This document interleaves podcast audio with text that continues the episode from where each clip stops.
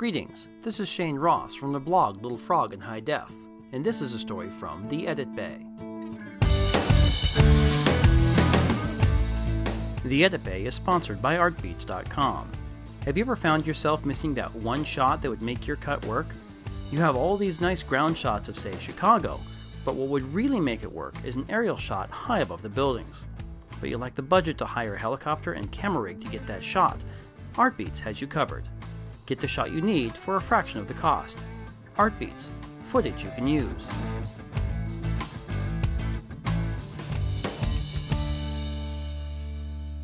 Hey there, sorry for the long absence. I was working and traveling with a family, and, well, let's face it, too lazy to write another episode. Writer's block, sorta. Just no gumption. I like doing this, but I also just discovered The Wire from HBO. I've been glued to the TV for weeks. I swear, guys, if you haven't seen this, you must. Riveting television.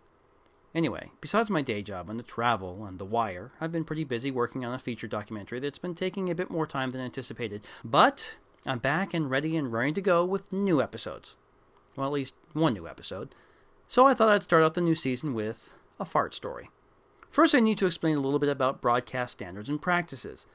This is a department at a television network which, to quote Wikipedia, is responsible for the moral, ethical, and legal implications of the program that the network airs. In other words, they are the censors, the people who monitor the shows for any dirty words or adult situations. They tell you what you can and cannot say on TV. Or their network, anyways. Now, more than a few years ago, I was an assistant on a TV series that was wrapping up the season, and typical to the way the network does things, we were making a final two hour movie. We were just starting production when a note came back on the script. Not a note from the producers or the network, no, a note from Standards and Practices. This being a kids' show on a kids' network, they tended to pay more attention to the details. Well, time passed, and when that scene was finally cut and I was doing my usual duty of adding music and sound effects, I came across it and I remembered the note, but I wanted to have a little fun.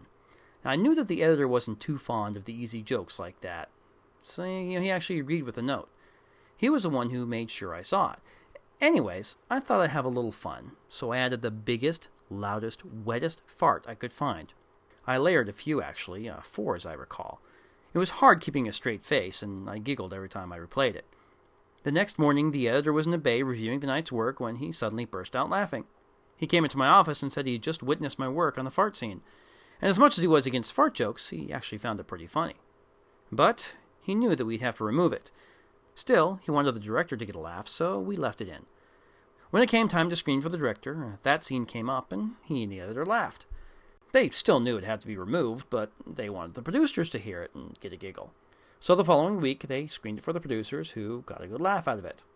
But they too mentioned that it needed to be removed before we sent the show off to the final mix. You know what? I forgot to remove the fart when I sent the audio to the final mix completely slipped my mind.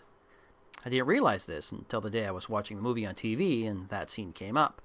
Before it got to that point, I felt a sudden pang of panic. Oh my god, I forgot to remove the BWAP! Or something like that. There it was, the biggest, longest, juiciest fart in the movie. Now, the audio guys did tone it down a little, but it was still there. And what gets me is that it got through standards and practices, even though they gave us that stern preemptive warning. Just goes to show, nothing beats a good fart joke. That's it for this show. Please join me next time for a story from The Edit Bay.